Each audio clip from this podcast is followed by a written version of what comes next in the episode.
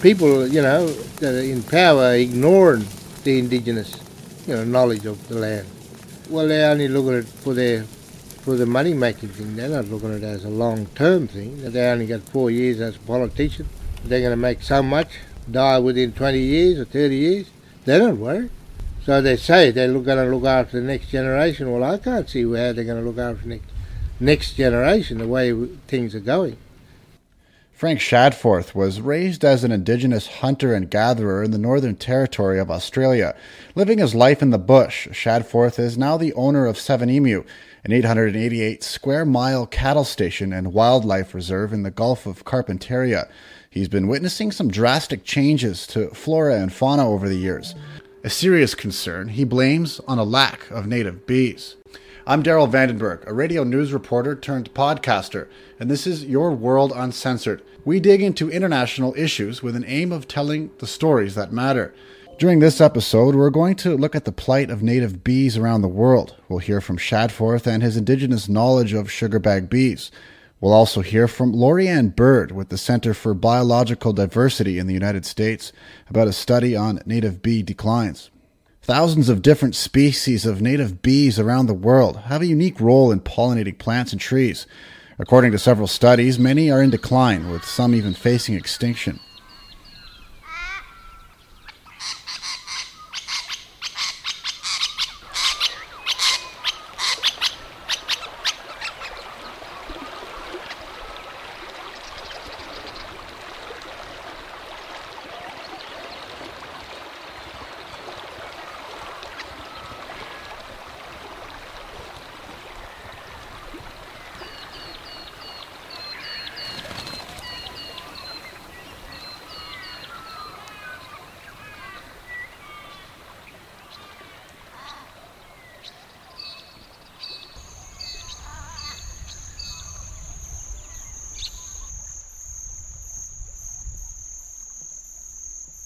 Out on Seven Emu Station near Borroloola, Shadforth has spent over 63 years of his life keeping an eye on the wildlife, flora, and sugarbag bees.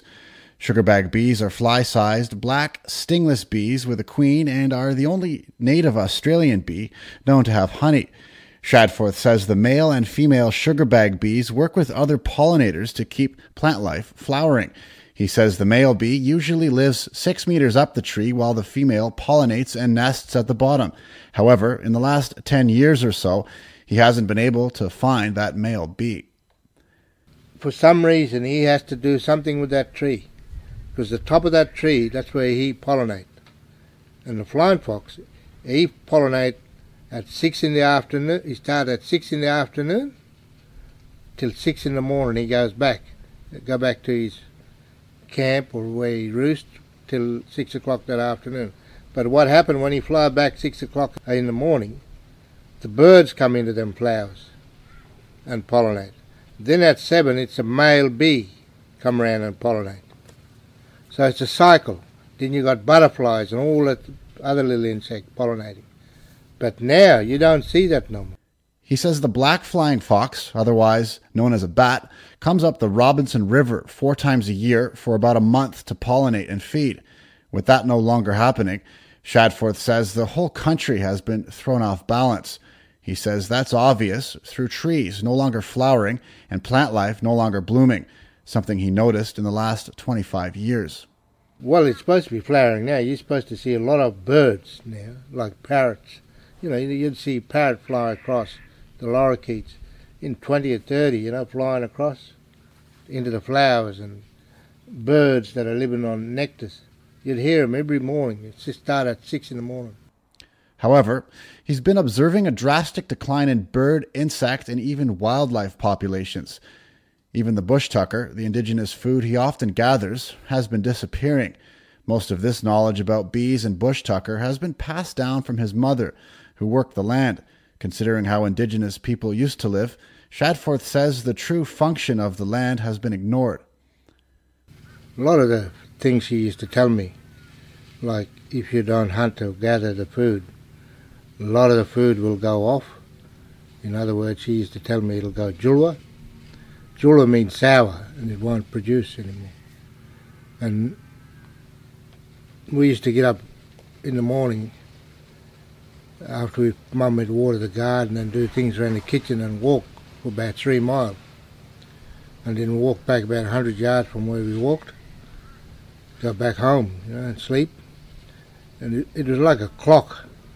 You do it right around, by the time you come back to where you started, at number one, all the food produced, and even the male sugar bag and all the female one, you know.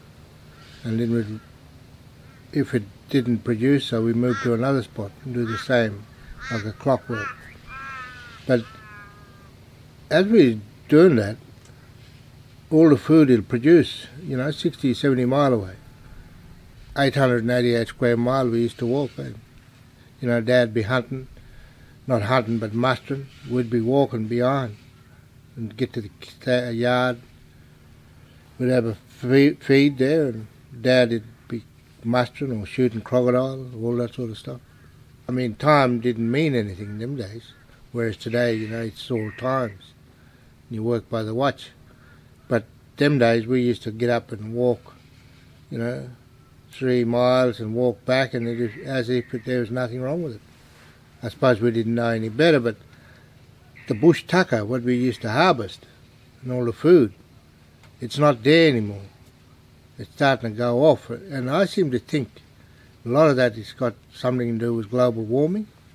You know, when they talk about indigenous people being here for 60,000 years. Last year we had a great, this year we had a great big cyclone and all the years that I've been here, I've never seen a cyclone in that that strength, you know. So, what's causing this loss of male native bees that Shadforth is talking about, and how can all of this be measured? I couldn't find anything published that backed up Shadforth's claims about a decline for sugarbag bees, let alone males. Traveling around Seven Emu, I found what looked like female bees nesting at the bottom of a gum tree and others flying around some of the only flowers I found in the area. I did notice that the trees didn't have flowers on them. In fact, I didn't see a whole lot of flowers around at all.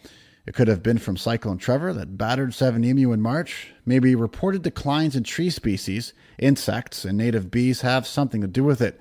90% of flowering plant species are dependent on insect pollination. However, over 40% of the world's insect species are faced with extinction in the coming decades, according to a study in the Journal of Biological Conservation. 25% of eucalypt species, most of which are found in Australia, are also threatened with extinction, according to the International Union for the Conservation of Nature. And hundreds of native bee species are facing extinction in North America. That's according to the Center for Biological Diversity landmark report called Pollinators in Peril. Well, and you know, the report discusses, it covers 4,337 species of native bees, um, and about half of them don't even have nearly enough data to even guess at a trend.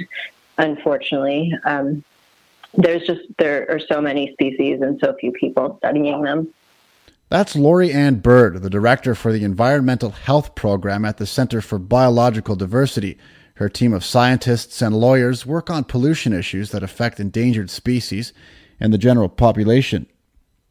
Quite a bit of litigation over pesticides. We also write Endangered Species Act listing petitions to get the species that do have enough information out there on them um, the protection they need to thwart extinction.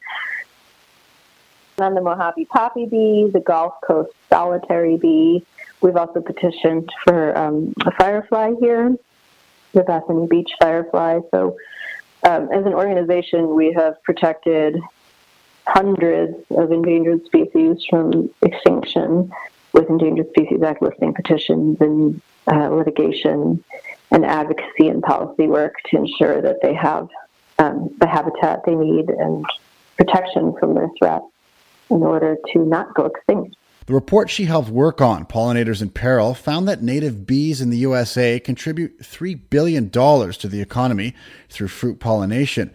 European honeybees are known as great pollinators for monocultures and help keep food on the table for a large chunk of the population. However, she says native bees are often more specialized pollinators. They're essential for pollinating wild plants. They're much more efficient pollinators of wild plants for wild plants So, you know, for anyone who cares about things like um, wildflower meadows or trees or um, many different kinds of local food, native bees are essential. Um, without them, their plants will often go extinct. In many instances, they have a highly specialized relationship with a specific plant. In some instances, they even share a name with a specific plant. Um, and and their relationship is completely intertwined. If one if one blinks out, the other is likely to blink out as well. In the U.S., we have um, plant species primary that are endangered, and their primary threat is um, the loss of their native bee. So incredibly important. Also, here in North America, all of the North American foods like blueberries and squash, um, those are all best pollinated by native bees, not by uh, honeybees. But for example, one of the bees we work on, the Mojave poppy bee, um, we submitted an Endangered Species Act listing petition for um, this past year. It has two species of native flower, uh, beautiful poppies that it pollinates. And without those bees, those poppies could disappear, and the beautiful spring blooms that people look forward to would disappear along with them. Um, that could also mean reduced tourism uh, and just a less beautiful, rich, and interesting world. Habitat loss due to industrial agriculture and development and climate change are among some of the reasons the report listed as harms to native right bees. now, of course, what scientists have called an insect apocalypse, and many of the same factors affecting native bees, like pesticide use, habitat destruction, climate change, um, all those are leading causes of insect declines overall. The pesticides specifically are having the most significant effect on bee populations in the United States, uh, neonicotinoids, also are extremely toxic to um, other kinds of pollinators. For example, eating just one um, seed treated with a neonicotinoid is enough to kill a songbird. And of course, we've seen serious songbird declines. Um, bats are also um, harmed by neonicotinoids, and neonicotinoids have affected their populations and um, may be a cause of their population declines as well. But if a native solitary bee suffers acute poisoning from a pesticide, then she is not able to provision her brood, and they will all perish um, because she won't be able to provision them. So you have much lower numbers and you have much greater sensitivity. Also, um, in many instances, it appears that pesticides have a more significant impact on them. Shadforth is adamant that the sugarbag bees have an even greater threat. He says feral European honeybees are the culprit and are killing the native bees. What they do is find the male bee because he lives way up. And if there's a lot of nectar, like honey, flower, he have a longer eye. Eye where he comes in, like a honey, he builds it up like a wax. The longer the eye, the more honey in there. So what happens, I seem to think, it goes into there and takes all the honey and kill all the male bee as well. It's just like mob of bee going in to attack something. And you hear the noise. It's just like an engine. And what happened, he goes around and uh, pollinating the tree, but he takes too much of that tree. Whereas with the old Aborigine bee or the native bee, you see what he's doing? He share with all the bird and insect and the flying fox. You go to town, you hear people whinging about the bats. They're in town. Well, they don't know why they're in town because the reason they're in town because they can't get anything outside. Although Burd's never heard of European bees attacking native bees, she admits they do pose a threat.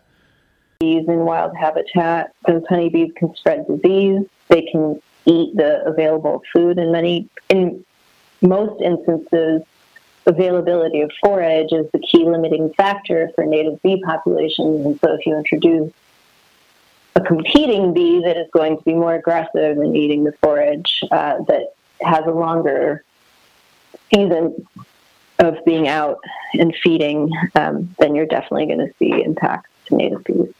Honeybee can take food off of dozens of different species of flowers. and the native bee can only have one, then they're not going to have as good of a chance of getting the food that they need. Um, and then the plant is also going to suffer from the reduced pollination because they're not just going from one type of plant to that same type of plant. They're going to all different kinds of plants. Burd plans to keep up the fight to protect all endangered species in the U.S. She's been pushing for more funding to find out more about things like native bees. We've um, introduced a bill uh, in the United States called the Saving America's Pollinators Act that would um, put some money towards native pollinator research. But it's a huge need across the world, um, you know, and I think research institutions would do well to allocate more money to that. And it would be great if researchers could find ways to support that research as well. But in the meantime, one of the things that we know that we absolutely can do is get a grip on out of control pesticide use. We know pesticide use, especially use of neonicotinoid pesticides in the United States, is a leading driver of pollinator declines. There are other pesticides as well. Um, and so we can we can take a hard look at where pesticides are being used in a way that's driving these declines and make some tough choices um, to phase them out, just like the European Union has done and uh, Canada has done for certain neonicotinoid insecticides. So that's the big thing we can do. We can also plant pollinator habitat, um, especially native plants. Increasingly, um, urban areas are becoming important refuges for native pollinators, as uh, rural areas are, have such a heavy toxic pesticide load that um, they're often inhospitable. And so, folks planting gardens that actually provide year round forage is really important, um, especially if they can manage to do so with native plants, of course, without using pesticides in their garden. Um, choosing organic food is another way to support gardening or uh, agricultural practices that are not harming bees.